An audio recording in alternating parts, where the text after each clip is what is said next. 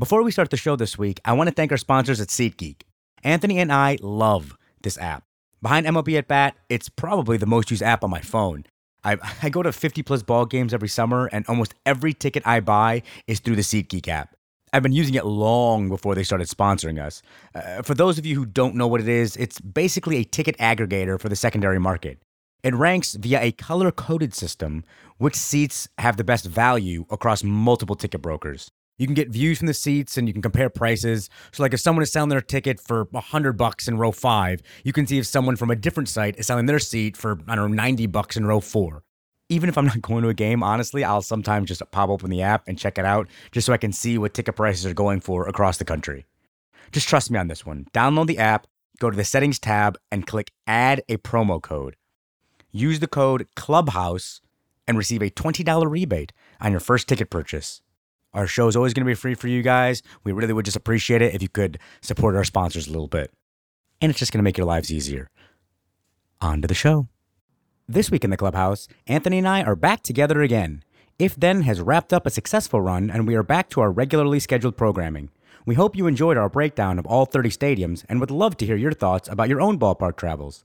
Shoot us an email at clubhousepodcast at gmail.com or tweet us at clubhousepod using the hashtag Clubhouse Stories. We'll share the best of them on the air. On this week's episode, Anthony discusses his experience singing the national anthem at Fenway Park.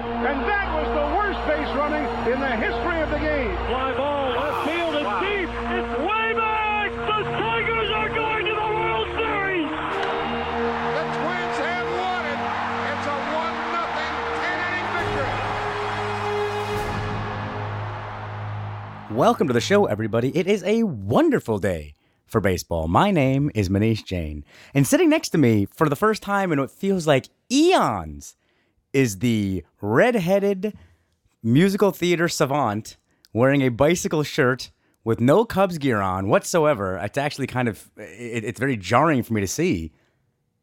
Mr. Anthony Rapp. Well, hello there.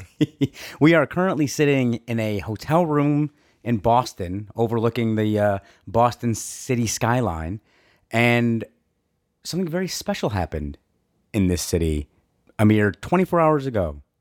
A little more than 24 hours. I knew he was going to correct me on that. He was chomping at the bit. He's chomping at the bit to correct me on that. But You uh, give me so many chances. but something very very cool happened and we're going to get to that in, in, in quite a sec in quite in, in a minute here. It's been a long time since we've recorded together so uh, i'm, I'm going to be a little mumble mouth. But i want to just uh, give folks a bit of an update on, on what we've been doing. So we are about to hit the all-star break i know i normally don't like to uh, timestamp these episodes just because we'd like these things to exist beyond the ether but we're about to hit the all-star break in a couple days here and i thought maybe uh, mr rapp and i could just very very briefly give our thoughts on how we feel this baseball season, independent of our own specific teams and including our own teams, what we have thought about this season so far. Mr. Rapp? um, it seems to me like most of the preseason favorites are more or less doing pretty well. Uh, I might be a little mistaken. Um, uh, I mean, certainly the Nationals were expected to do well in the East. The Mets were expected to continue to do well in the East uh, of the National League. That is, I'm a National League person by heart, so that's what I'm going to talk about first. Um, in the West, people thought the Giants and Dodgers would be there. Um, I think every that's pretty safe to say. And then in the Central, people thought it would be you know the Cubs, Pirates, and Cardinals.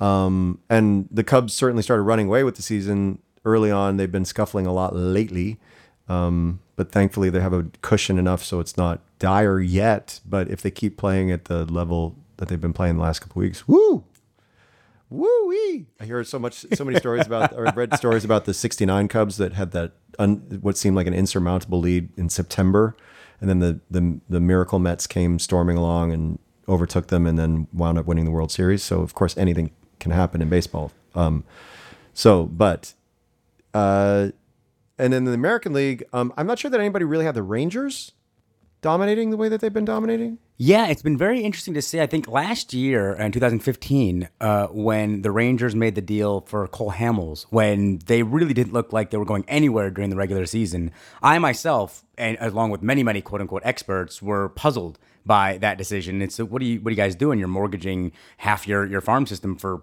this guy and you're not even going to be in contention this year. Obviously, they proved everybody wrong by making a great final push towards the end of the season and, and making the playoffs, and, and that was fantastic. But but this year, you know, they've been hit a little bit with the injury bug, not nearly as badly as they have in the past, but.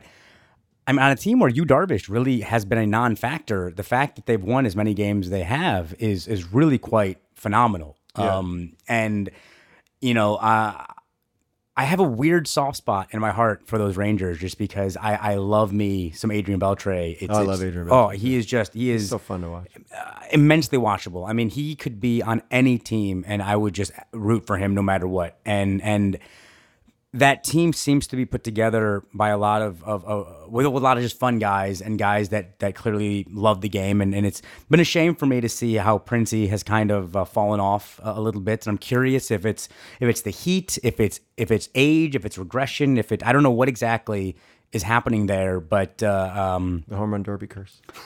no. yeah, I'm you know what? kidding. No, but Todd Frazier is doing great this year. so- Exactly. I mean, people. That's that's that's the rub every single year. But uh, is this is this uh, wonderful narrative of the home run derby curse? But I don't know. I mean, he that team. It's going to be curious to see if they're going to be able to sustain what they're doing for 162. And that's what you know. You and I were talking about in the first half of the season with the Cubs with that white hot start. You know, uh, I know you hate it when I do it because it is exciting to be in it. But but anytime a team like that gets off to a, a an historic start, I mean, they were rivaling the '84 Tigers with They were uh, rivaling the, I mean, the, the best start for the Cubs since 1908, which happens to be the last time they won the World Series. Yeah, um, but I mean, as as and as I, I would oft time uh, often remind you, you know, the the A's from a couple years back, everyone anointed them World Series champions in, in July, and at that, I think if I remember correctly, that season, um, the the the narrative in the press was that up until August, the A's basically had the uh, World Series locked down. Then in August, it became the Angels, that the Angels were just going to guarantee to win the World Series. And then, believe it or not, the Tigers for a minute, where it was a guarantee they were going to win the World Series. And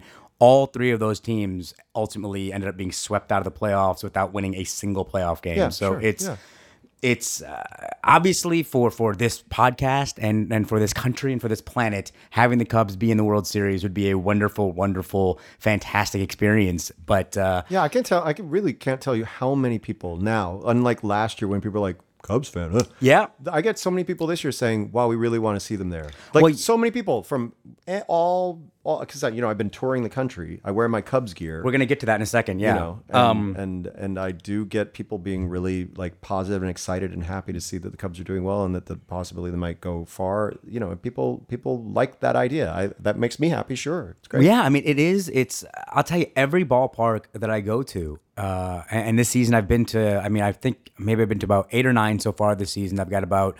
I'm going on an 11 stadium trip pretty soon here. Um, every ballpark that I go to, everybody wants to talk to me about the Cubs. It doesn't matter what stadium I'm in. At least one person will ask me, "These Cubs, huh? Do you think they're for real this year?" I mean, what do you think? As soon as they find out who you know that I do a little bit of this for for a living, they they immediately want to just ask me a million questions about the Cubs. And it's really, as Anthony referred to, you know, if, if you go back for, for loyal listeners of the Clubhouse podcast, you know, uh, last season when Anthony and I were traveling the country going to ballparks, it did happen. I believe, can't remember what ballpark it was in, but uh, I think it was an AL ballpark, maybe Kansas City, where the gentleman was like, "Oh, the Cubs, they'll never win." You know, the lovable loser Cubs during their their wonderful season last season.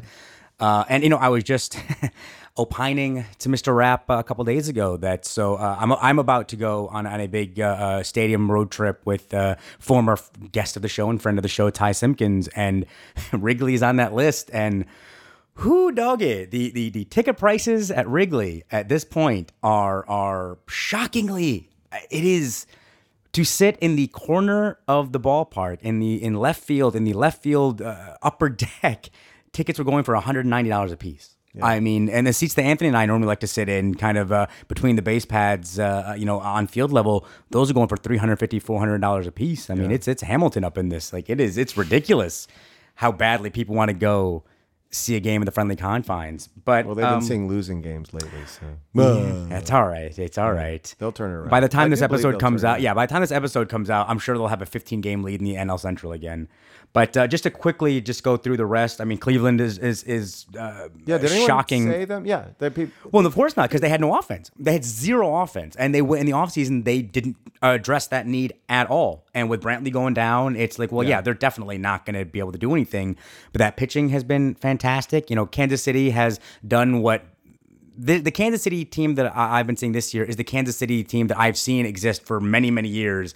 I don't understand how this exact team was able to win a World Series and, and, and win two pennants, but this is more like what they normally play like. Not a bad team, but not the white hot team that they were for two years. So I think at this point, it's just. Uh, and I know my sabermetrics friends hate when I say stuff like this, but it is a bit of a World Series hangover. A little bit of uh, the intensity may not be there for for a nine inning game 162 times a year. It's it's hard to keep that energy up uh, every single day, especially after you've conquered the beast. Uh, I mean, Baltimore and Boston. I think people thought were going to be around. Baltimore is doing what they do and just annihilating the ball, but also giving up a million runs. So those games are certainly fun to watch. Uh, you know, I just spent uh, a couple weeks out in Los Angeles and I saw all three games of the Orioles Dodgers series. And good lord, like it's neither team is ever out of it in an Orioles game. Like it is, you cannot leave an Orioles game early because it, it could it can be one to one for the first eight innings, but then it'll end ten to four or ten to nine or whatever. Like Yeah. it's it's ludicrous. And, and in Boston, you know, David Price not having that fantastic of a year, but um, but he's still winning a lot of games. Still- they're yeah. scoring a lot of runs for him. Man. once again, they're doing the same thing where where, where Boston just scoring a lot of runs. Their young kids are really uh, uh, coming up. It's so yeah, it's been you know it's been a fun season. It's been an interesting season. I think uh, the rest of the season is going to be uh, incredibly exciting. I can't wait for the There's a, if I'm correct me if I'm wrong, but there's a lot of teams. I mean, it's still fairly early, but there's still a lot of teams that are in the wild card mix, right? Within, Well, I mean, that's- like three or four games. Well, of it, that's right? that's the beauty of the second wild card. Like it is, the second wild card makes it so much more open for so many more teams, and you just kind of have to hover around 500 to be able to at least be in it. So yeah, there's look, eh, the trading deadline every year gets more and more interesting to me, just because with so many teams, like for instance, with the Yankees. You know, the Yankees, uh, uh, once again, and I'm sorry to do this, but as we're recording this, you know, the Yankees are uh, under 500. You know, they're they're with really no future in sight of that they're going to be be turning it around. Um, they're they're old, they're broken down, and they've got this three headed monster at the bullpen. So I mean, what do you do with that? Do you do you go ahead and unload it at the trade deadline, or do you say, well, hey, we're only a couple games out of the second wild card, and if we get into you know the wild card with those three guys, anything can happen. You know, yet you have Chapman on a one year deal. You've got you know it's it's you got Beltran whose uh, contract goes up. You could get a good haul for those guys. I mean, Beltran is is He's been fantastic. not only that, but you get Beltran on a on a contender, and that man comes alive in the postseason. I mean, that's what you get a Beltran for. So we'll see. Um, it's going to be is one of those people that I've told you. I talked about this before. They their like career numbers are good. Yep. Their Wrigley Field numbers are like astronomical. He's like one of those people. Chase Utley, Yeah. Beltran. You It's Billy Butler. Good. These really great ball players. Sure, of sure, course, sure. But then you just they're just so inflated when they come to Wrigley. It's Billy Butler versus Justin Verlander. It's every once in a while someone will either be in a ballpark or or, or in a. I think it's uh, Victor Martinez versus Chris Sale. I think Vmart is something like batting 500 against uh, Chris Sale with a good 40 like at bats with like a decently large sample size. Yeah, where it's just it's Corey Kluber. I mean, they did uh, on ESPN or MLB Network or one of these a couple years back. They did this, you know, their little features they do where they do little talking head pieces with all the the ball players and it was this one was about Miguel Cabrera and just you have all these ball players. Oh, he's great. He's wonderful. He's a scary hitter. He's blah blah blah. blah. And it ends on Kluber and he just kind of looks at the camera exasperated and just goes "Yeah." He hits everything I throw. yeah. it's like that was it. It's just like I don't. Period. I yeah. I'm a phenomenal pitcher, yet I cannot get this dummy out. Like, what do I do to get this man out? Um, so yeah, I mean that's that's kind of our quick little, completely dated wraparound of of, of the uh, of what's happening. But what I wanted to talk about, you brought it up. For the last, uh, what are we at now? Eight months. How long have you been on the road? Oh no, since October. So yeah, well, yeah, eh, nine, nine. Months. Okay, so about nine months. You know, you have been traveling the country like a carny, like like my people, traveling the country, going from town to town, and then setting up shop and entertaining the masses for a week at a time, sometimes two weeks at a time. What is it like for you to?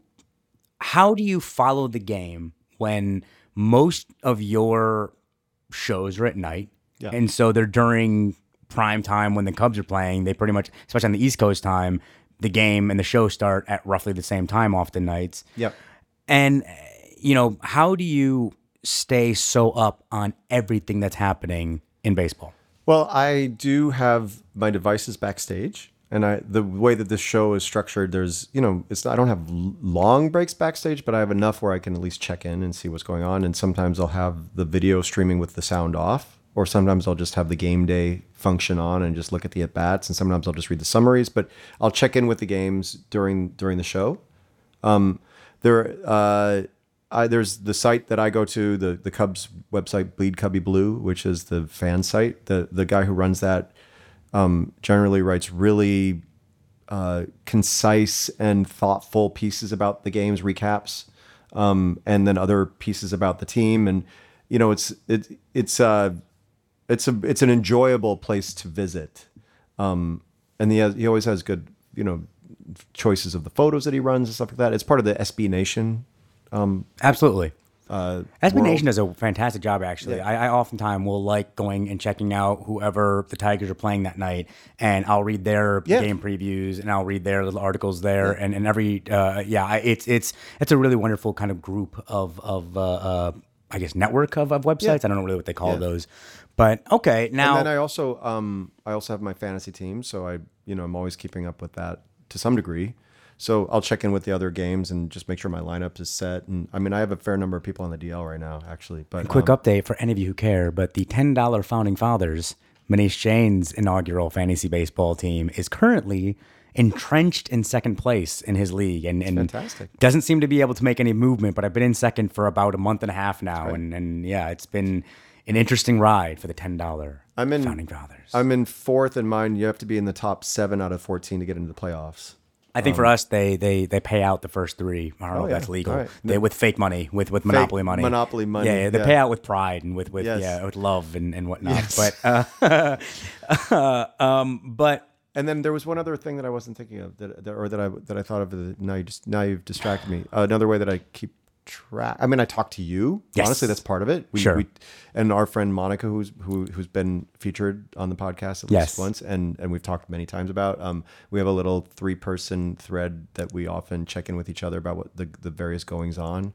Although you know, it's I've it's been interesting because the Cubs have been so far ahead for so much of the season. I Yeah. haven't wanted to have any kind of like. I've been noticing that. feeling. I've been noticing that. I don't want to pile on about that. And I, don't. You know, I've been getting a lot of- the cards, and I I've- you know, I, I, I don't, you know, I, I, I just don't want to get involved in any sort of like. Here's a clubhouse exclusive that. Anthony doesn't know yet. I've been getting a lot of. It's been fun because we have our yes our, our three person text chain, but then I, I also get. I'm the beneficiary of the singular text chain from both Monica and Anthony, independent of one another, when certain things may or may not be happening with one another's teams, and so I get a little insight into into the Cubs and Cardinals fan psyche because I, they are both such incredibly sweet people that they don't want to bog down our communal text chain with any infighting or bickering. And so it's Yeah. it's it's very very lovely. But okay so so you and i well yes i i, you know has been I, i've said on this podcast many times to, to you are the baseball friend i've always wanted. And so he and i definitely it, it takes a, a special type of psycho to want to text about baseball as much as you and i do. But it's it's it's fun. It, it's it's that's that's I, I look forward to to our little because we you know he and I will as much as we argue on the air we, we will argue off the air about certain baseball uh, intricacies and, and and whatnot and and it's fun. The only thing that I've been really regretting this year with you being on tour, as much as I've been able to see you and coming into all the cities and and and, and doing all that, is is he and I you've been we've been to one game together this year, Yeah, the the the, the opening day in, in Detroit. That I've was only been to three games myself.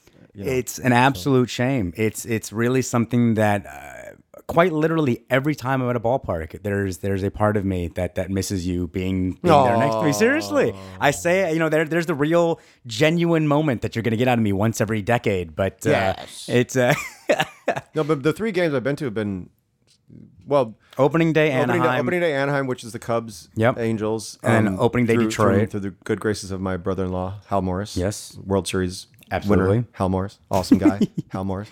Um, thank you, Hal Morris, again for that uh, great seats. Yeah. you know, like right behind home plate, watching Jake pitch a shutout victory. Yes. you know, and where the Cubs like it was nine to nothing, and it was just like.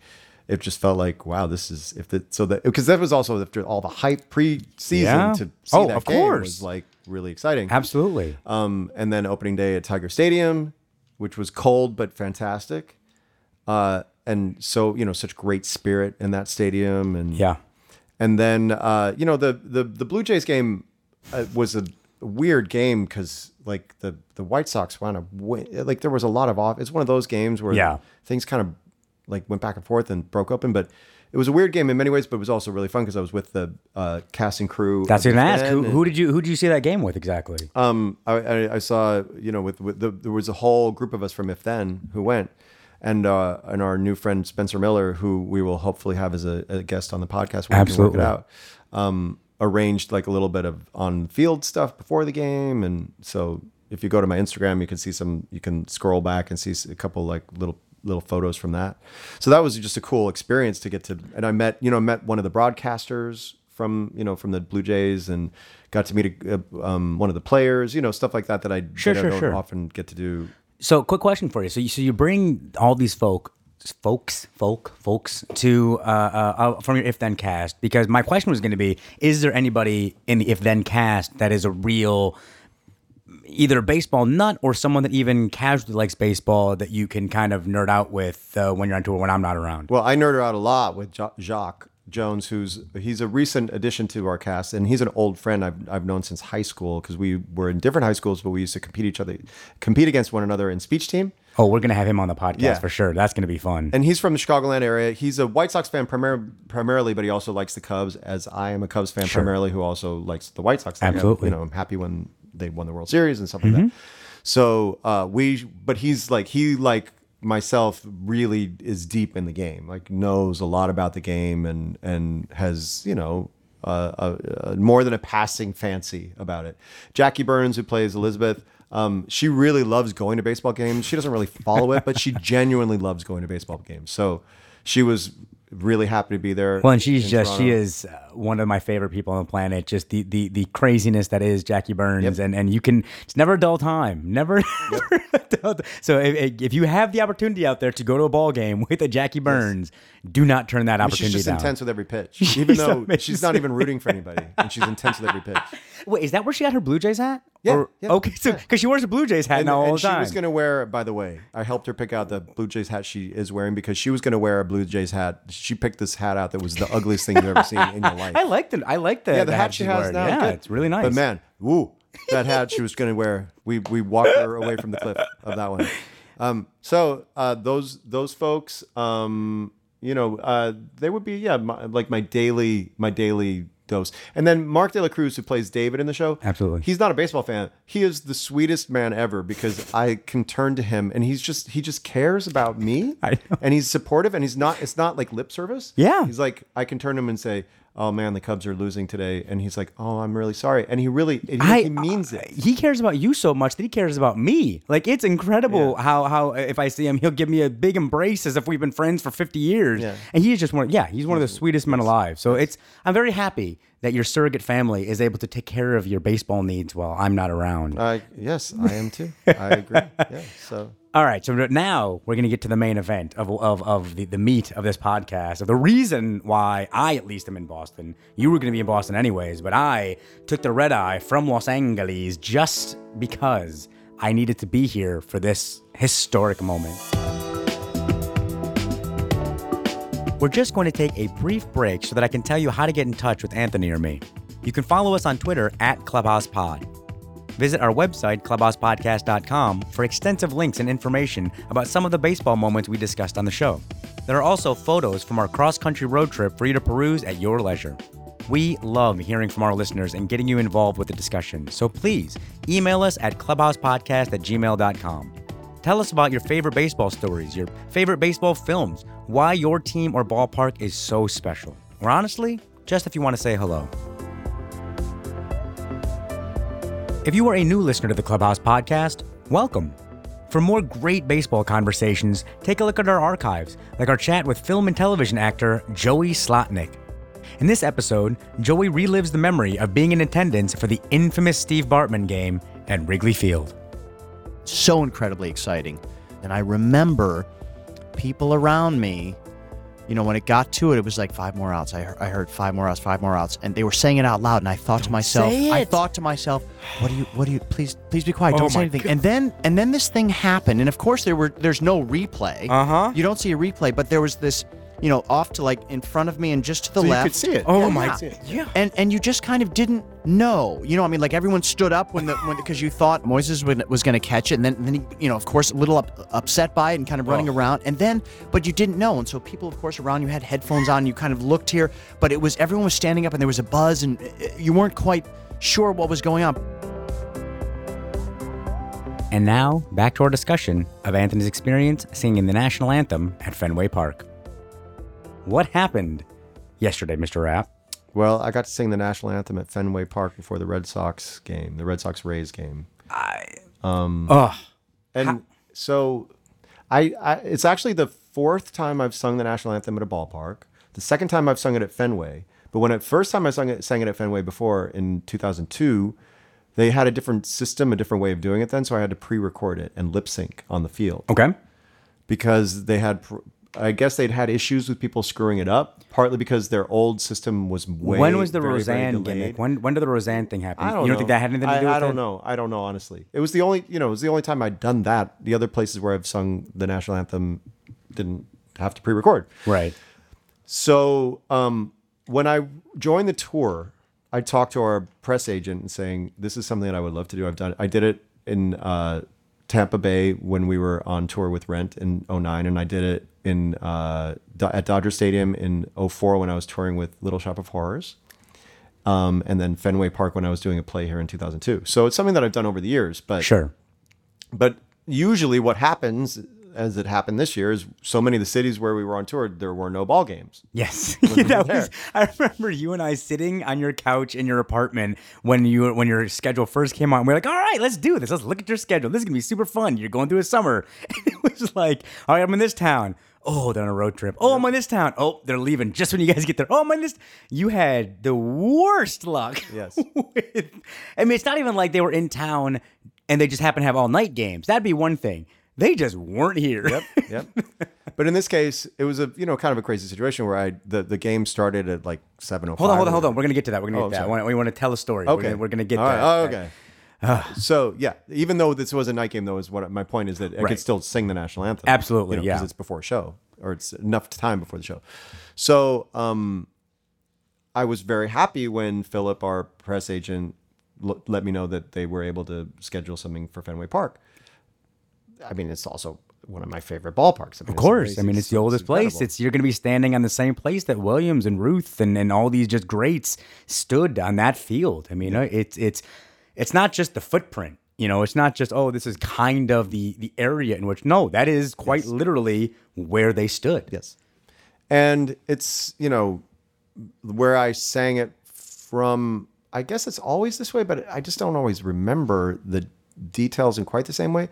But I was like, I was standing behind home plate looking, you know, into the stands, and the way Fenway Park is situated, it's I don't know how many tiers it is exactly. It just it's sort of like rises rises up above me as I'm looking out, and then on the top of the where the, the press I guess the box. press box mm-hmm. is is that's where they have all their pennants, all their flags of all the years that, where they've won the pennant in the World Series. Yeah. So that's Very backloaded that one. Very Yeah. very recently. Yes. they've added a couple. Yes, and then above that is the huge American flag. Yeah, we're gonna get to that in a, in a moment, but I want to I want to take one more step back, and and so let's let's uh, set the scene here. So on, uh, uh, so the game was on a Friday. Okay, so so Thursday night, as as once again loyal listeners may know, uh, there there is a, a regular poker game that is played uh, that Anthony is, is is a part of, and that always makes him stay up very, very, very, very late. How late were you up this night, Mr. Rapp? After three o'clock. After three o'clock. And I will say, since you know, I, I don't want to have him have to say it, but he did win the tournament this this sure this did. this week, so he had a little bit of luck on his side. But so you're up till four a.m., five a.m. with the After- cleanup and with cleanup, all yeah, that stuff, and so it's it's a late night after doing a show. You know, you did a show Thursday, then you stay up all night having a great time with your buddies playing poker, taking all their money, and then uh, you wake up on Friday and, you, and you have a sound check. Yeah, I had to, go to do. the sound check. Yeah. So so uh, you, myself, uh, Jackie, and Ken went Yeah. to Fenway Park. yes. Walk us through that experience. You're, you're Jackie and I were discussing on the car ride over how you are essentially a robot. How how you can no matter what at any point in any day, any time, you can task Mr. Anthony Rapp to sing something and he will hit every single note exactly the way it's supposed to be sung. But in the midst of this this several month long journey where it's going to get a little bit tiring to always be moving and always be on the road and never have the same bed to sleep in after a show after a late night now you wake up in the middle of the afternoon and you have to stand in front of a giant stadium, a stadium that you've watched on television many, many times. You're not pre recording it this time. It is going to be just you alone with the microphone with 40,000 people screaming, or not screaming, but being quiet, about to start screaming. For, you know, for our listeners who really don't have any context of what that's like, at first when you're sitting in, in the empty stadium, what is that feeling like? So you're you're kind of looking around, you're kind of soaking it all in, but but what exactly is that feeling like? Are you are you worried about acoustics? Are you worried about fans? Are you worried about the players? Are you worried about yourself? I mean, what what's going through your mind? The first, I mean, on, truly, the the thing going through my mind in the sound check is I just wanted to get an experience of what it was going to sound like. I mean, that might sound obvious, No. but you know, the the acoustic experience of what what I'm hearing back to myself as I'm singing is sort of part of the deal with singing.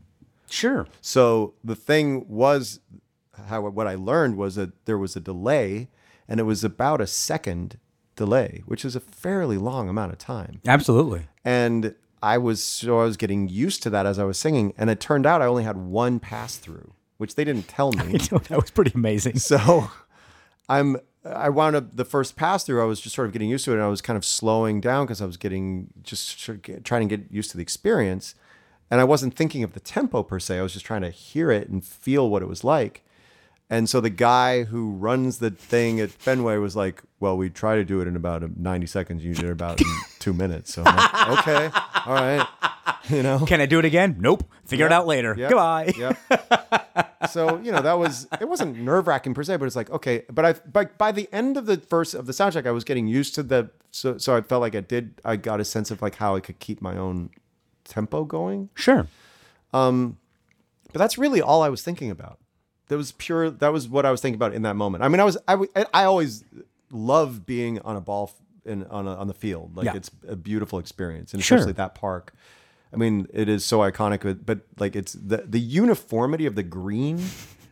There's nothing like it. Yeah. anywhere. Of course, all the way around. Yeah. And and what's what's unique about how Boston does it is that as you had as you beautifully painted the picture about how what your uh, vantage point of it was, most ballparks have the the singers singer or singers facing towards the outfield because most of the uh, the flags are in the uh, Ah, uh, yes. outfield. Yes. And so you, because it kind of caught me, I, I was a little bit jarring when when they set up the mic. I was like, wait, why is he looking at us? This is this is super strange. Like this feels super awkward. Like Like sometimes they're like down by the dugouts too, or uh-huh. the first baseline. Exactly. Yeah, like they they there's many different places, Yeah. but you were right behind home plate on the grass, which I've been told, and I've always respected this, that only big leaguers on the grass. But Mr. Rapp got to stand on the grass and and uh, with with a microphone stand, which I was that was interesting. They they did clear it with you. They asked you on the car ride over, you know, would you like uh, a microphone in your hand or on a stand? Where yeah, I feel like holding it. It makes me feel like a certain.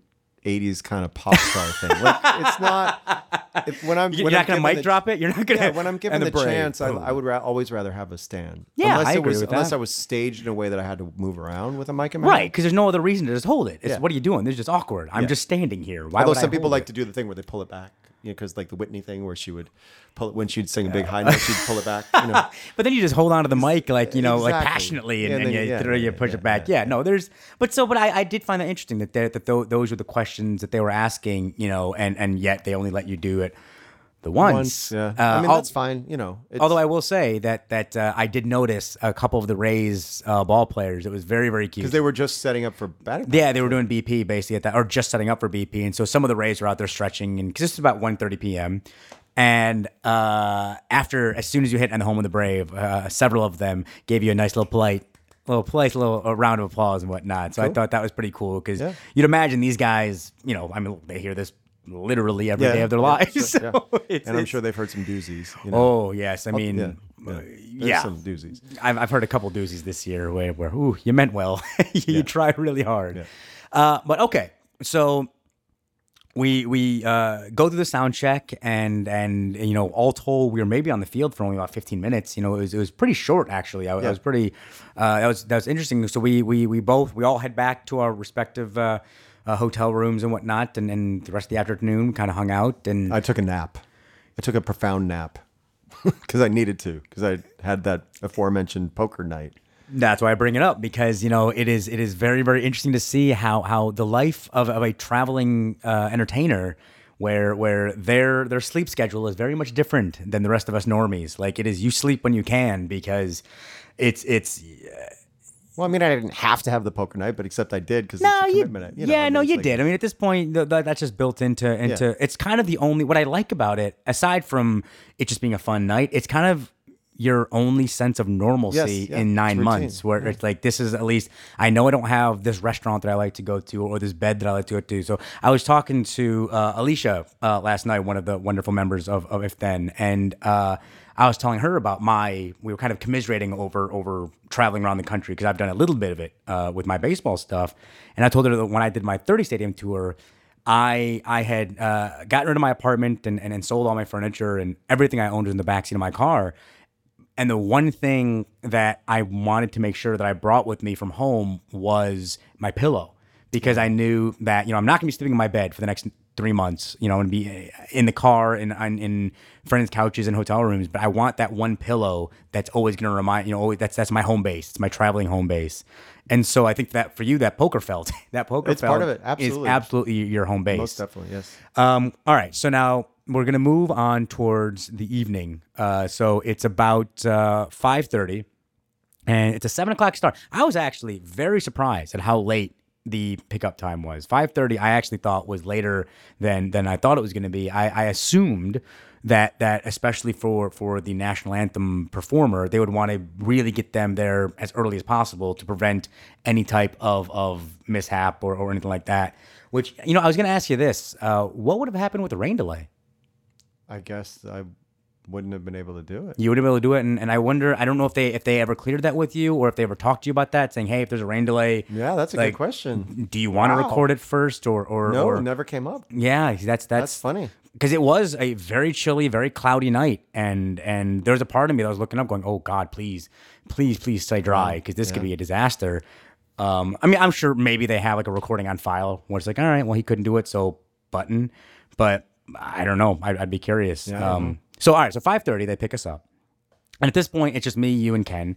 Uh, Jackie, unfortunately, had you know to get rid, uh, ready for his show, and I, I'll tell you, I got half your cast, you know, asking me to make sure that I videotaped it. The, the support that this this man has from from his cast is pretty pretty cool and pretty inspiring. They all love and adore him, and we're all incredibly upset that they weren't able to be in that ballpark supporting him. Um, I was inundated with text as soon as it was over. How was he? How was he? How was he? um, and I tell him, you know, eh, bit pitchy, but uh, uh, but uh, so anyway, we get to the ballpark at about six six fifteen ish.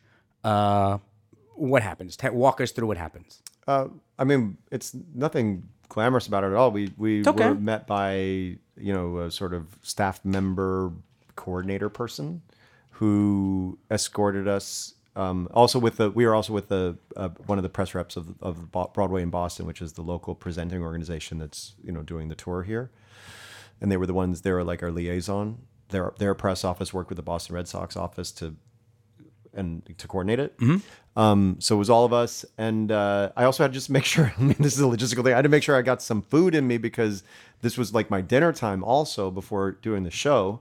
So we just had to figure out. Luckily, Fenway has a really good little vegetarian veggie dog and veggie veggie burger place, and that happened to be right near the green room where we were taken. Because so keep in mind, folks, because what was going to happen is, you know, he was going to go sing the national anthem, immediately jump in a car and drive to the Boston Opera House and put on a a, a, a live performance of, of If Then for for the uh, wonderful crowd that night. So it was it was we were very tight for time at this point because if he doesn't eat then, it's going to be I another three and a half eat, hours, yeah, and and that's that's I love Anthony Rapp, but being around him when he hasn't had some food in him is is a interesting interesting experience. Uh, so continue. And then we were in this room with all the other various uh, pre-game ceremony people, and there were a lot of people. There were a night. lot of and they people don't in tell that you exactly what they're going to be doing, but they do a little roll call. We line up.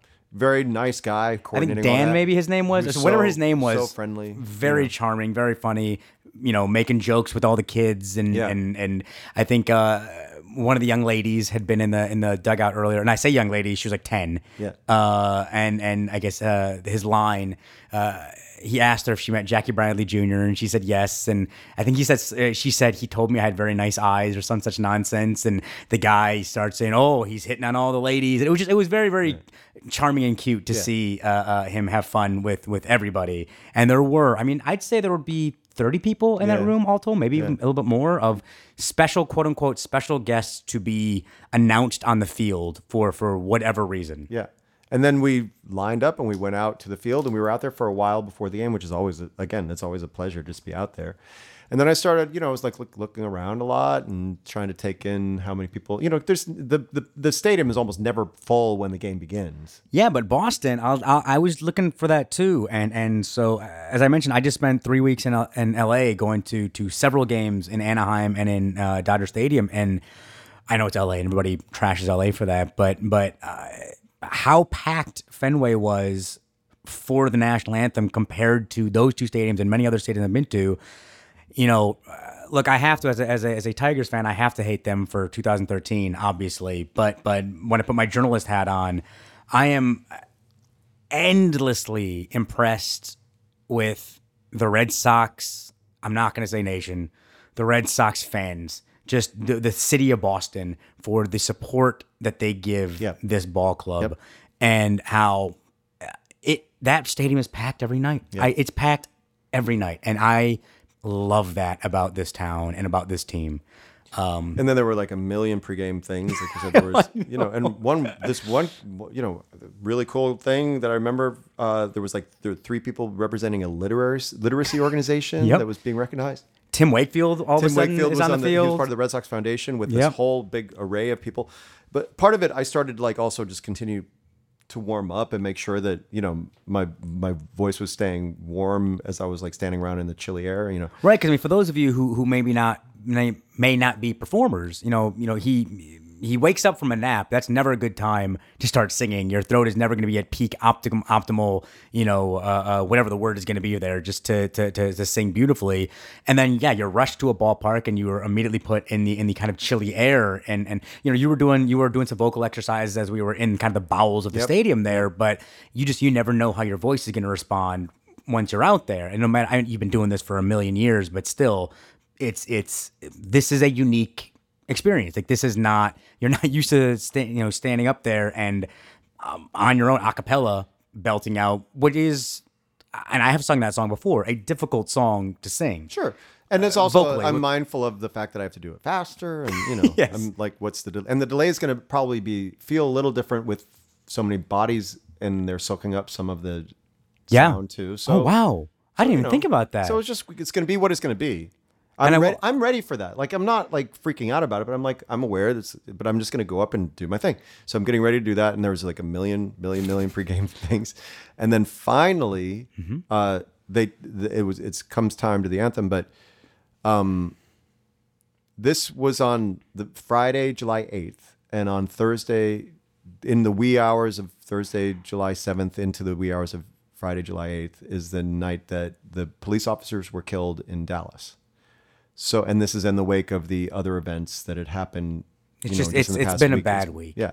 So we were also informed that there was going to be a moment of silence announcement before the anthem began, which you know I was. Uh, I mean, I, I think that's always important to you know, especially in there's this public gathering and this stuff is going on, and that Well, and, and, and you a place like Boston, where to this day, everywhere you go, all you see is Boston strong Yeah, Uh, yeah. Uh, t-shirts and flags. And I mean, this city knows tragedy. This city knows communities getting together, and this city knows you know that very well. And then you know, I'm just hope. uh, I was hoping that it was going to be a good statement, or you know, a well, a well considered statement, a, a meaningful statement.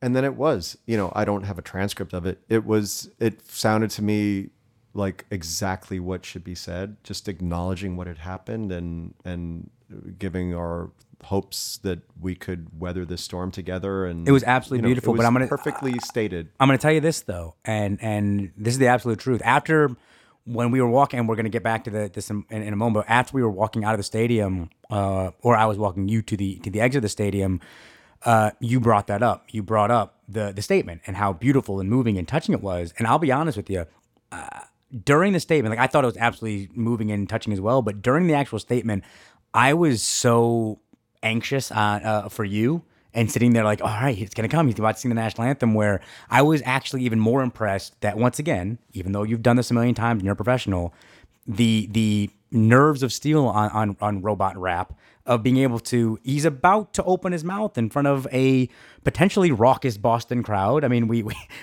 that's the one thing we forgot to mention. We were trying to park. We had a just wonderfully uh, uh, stereotypical interaction with a local Boston PD Yeah. who very aggressively Yeah. yelled at us to go over there and just get out of the car uh, to walk in. Like it was quintessentially Boston. I loved it. He with the accent and everything. He screamed at our poor driver. Um, but so in the midst of all this, that you were able to have the wherewithal to not only hear the the the this because if I were you, if I was standing up there about to sing, my brain would be so many different places. I wouldn't be having a moment of silence. I'd be having a moment of panic or a moment of focus, focus, focus, focus, focus. So once again, that just speaks to the professional. God, I'm saying way too many nice things No, about thanks, you on but- this thing. But honestly, I didn't think of it as a professional thing. I thought of it as I, I wanted. It was a part of the occasion. Well, of course, So of- of, of course, that. But the fact that you're allowed, that you're able to do that while you're standing by your, because at that point you were already behind the microphone, Mm-hmm. A man alone. Uh, no one else is, is around you. Where where everybody's eyes at that point are on you already. Everybody's had they announced you? Yeah. No. Okay, no, they hadn't did- announced They you. did moment of silence, and then th- we had the moment of silence, and I'm standing there, and then they announced to sing the national anthem, and they said a couple words about who I am, and then I sang. But I absolutely uh, was grateful for that statement and for the moment of silence. Oh no, it was beautiful. I- it was it and it and you know I think I I'm certainly proud of the ideals of our country and as we all know so many times the ideals aren't being fully realized with with these moments that are happening right now. I mean that's not certainly the ideals on which our country was founded. One of the reasons I love Hamilton so much is it talks about the complexity of the ideals and where we meet them and where we don't.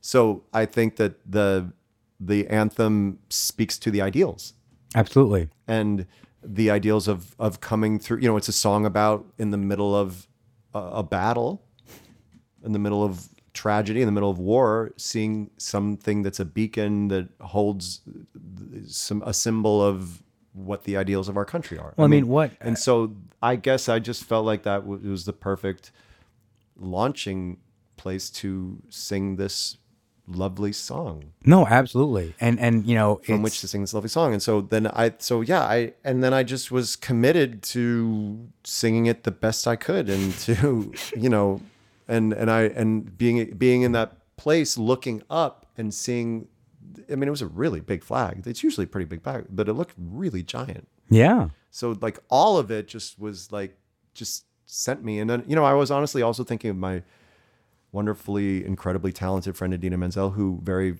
publicly sang the national anthem a couple times last couple of years and did it incredibly well. Her Super And- Bowl one, yeah, it was, fantastic. ridiculous. I actually rewound that. I never do that, but I actually rewound, rewound it and listened to it again. So I mean, that's the spirit. The, like I was sort of standing on her shoulders. I mean, all of that was with me in in that moment. And then so I just did my best, and it felt really, it just felt really right. And I So I'm gonna really try. Uh, I'm gonna try right here Uh, uh, we'll see if I'm if I'm talented enough to do this, or more likely, if our super producer Zach McNeese can help me do this. Uh, I, I took a couple of videos of of um Mr. Rapp, and uh, I'm going to try and insert. So right now, hopefully, if I've done this correctly, you will be listening to Mr. Rapp right before he's about to step up there, I just shoved my camera in his face and, and asked him uh, a question about how he was feeling and whatnot. And so we'll play that. And then uh, after that, we will we'll try and actually insert his wonderful rendition. And you can hear for yourself the the delay that that uh, Mr. Rapp was having to deal with, and and how admirably and, and, and wonderfully he overcame that. And and I will say, like I said, it, it's this is just I guess the episode where where I do nothing but say nice things about you. That that I was incredibly moved. Like it was I an, an actual literal chill went down my spine. Like it was. Uh, yeah, you are a robot. I've seen you perform live entirely too many times, and you always do a fantastic job on stage. But it's like, yeah, but he's rehearsed that a million times. He's done it a million times, and that's that's his thing like I said, I have sung this song before, uh, and it's it's not an easy song. I mean, it's not like impossible, but it's not an easy song. The, the vocal range that one must have for the song is very, very. Uh, which you know, how did you just as a, a a nerd question? How did you choose what key to start in? Because I figured out what the high note would be. Because it's all So you it's work all in backwards? octave. So you It's in the basically- octaves of where you start is the octaves of where you end. So yeah, just work backwards.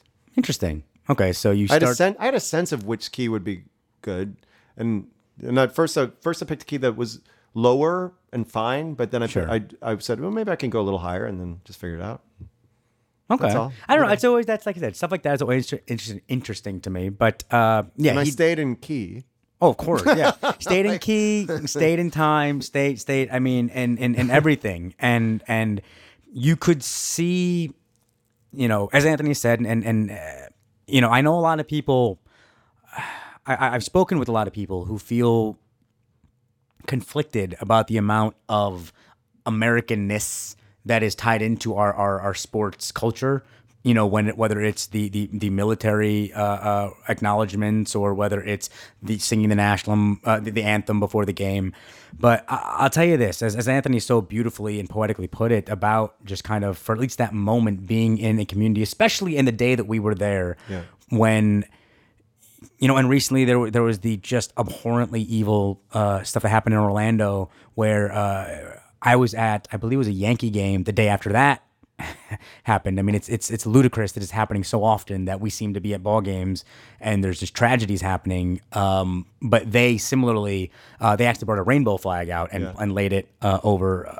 Home plate and, and asked for a moment of silence and said a beautiful uh, we're all in this together type of, of statement and i believe the rays changed their their their colors to, to and their team name to the orlando rays for that one game and, and donated all their, their proceeds to charity so i mean it's it's so when it comes to the anthem when it comes to these kind of people like to say patriotic, but I think it's and you can use that word, but I, it's just it's the reminder of the community that we live in on a on a macro scale. Yeah. you know, uh, baseball is so a it's it's we all wear our colors every day. You know, our, our Red Sox, our Cubs, our Tigers, our Yankees, our Phillies, or whatever. Like we are, we wear our, our micro colors every day. So for a moment to put the macro color on and say, look, the thing that's bringing us all together is that flag and is this country and and that anthem. I mean, Eddie Izzard does a great uh, stand-up bit about it, where where that anthem is.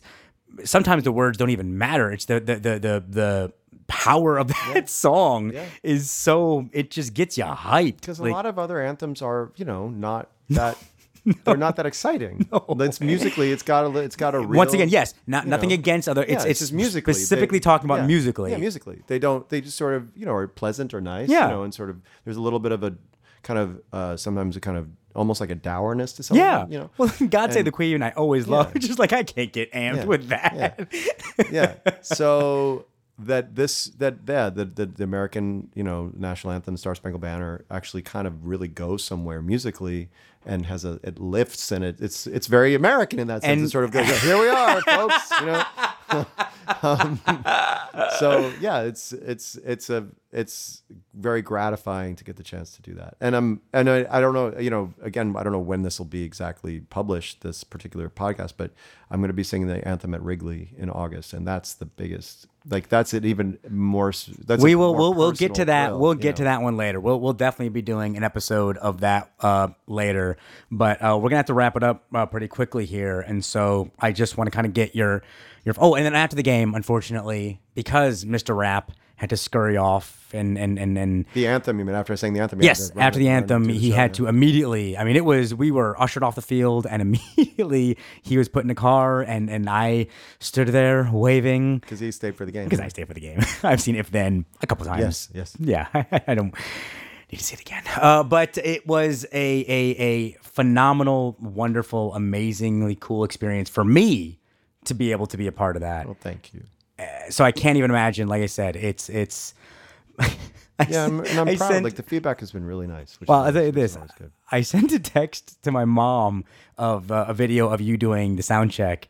And while they were, my, my family was all, oh, he's lovely and blah, blah, blah. And they were all very excited. My mom today was like, was kind of hoping that after he was done, you would be able to go up there and, and grab the mic and do it. Would, would they let you do that next time? mom. That's a I was loving like- mom. I was like, Ma, that's not really the way this works. I'm pretty sure I would have been tased if I tried to go behind that microphone. But, uh, and I'm not going to follow the great Anthony Rapp singing the national anthem. Uh, so, um, yeah, you did a fantastic job, and I'm going to try. And once again, if myself or super producer Zach McNeese is able to do it, I will include the entire. I have the entire thing on video, and we'll have the entire thing uploaded.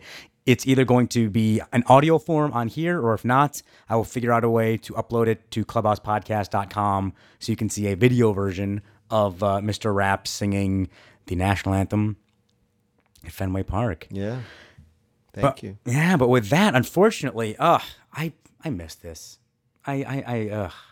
I know it's been fun for you doing a little if then show, but let's let's let's wrap that up pretty soon so we can go back to doing this uh, on, on a more regular basis because I I miss this. So uh, we've got a couple more weeks of the Stadium series. I mean, that's going to be wrapping up pretty soon here. Uh, I think by the time you listen to this, I'm not quite sure how many more episodes that's going to be. But then after that, who knows what's going to happen? The, the, the Mr. Rapp and I are going to be uh, uh, hopefully getting some more wonderful guests for you to listen to. There's there's several that we have lined up that I am insanely excited to to share with you all. But you'll just have to subscribe and find out later. So with that. I'm going to say thank you, Mr. Rapp. Thank you, Mr. Jain. And thank you all for listening. We will see you next time here in the clubhouse. We take you now inside Fenway Park, mere seconds before Anthony Rapp stood in front of a lone microphone to sing in front of a sold out crowd at Fenway Park. Anthony, you're about to sing the national anthem. It's true. What are you feeling? I'm excited. It's a little strange here because there's a big delay, so I just hope I can stay with my own, my own rhythms. He's going to do well.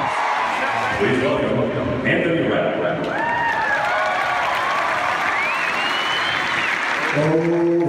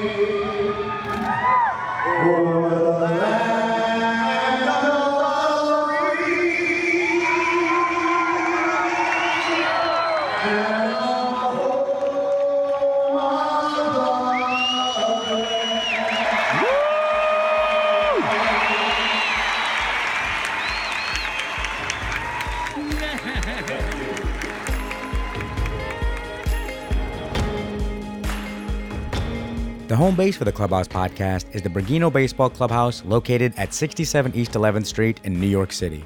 Seriously, folks, this is without a doubt my favorite baseball spot in the country. From the baseball inspired artwork on the walls to the one of a kind memorabilia for sale and the amazing baseball fans that are just hanging out on the bleachers inside the store, this place is the best. If you can't make it into Bergino's in person, please visit bergino.com and pick up a gift for your father, your mother, your brother, your sister, really anybody in your life, or even just yourself. If you can make it in, make sure you mention the podcast and you'll get a free bag tag with any purchase. You can follow Anthony and I individually at Rounding Third MJ for me and at Albino Kid for Anthony. Thank you so much for listening. Have an awesome week.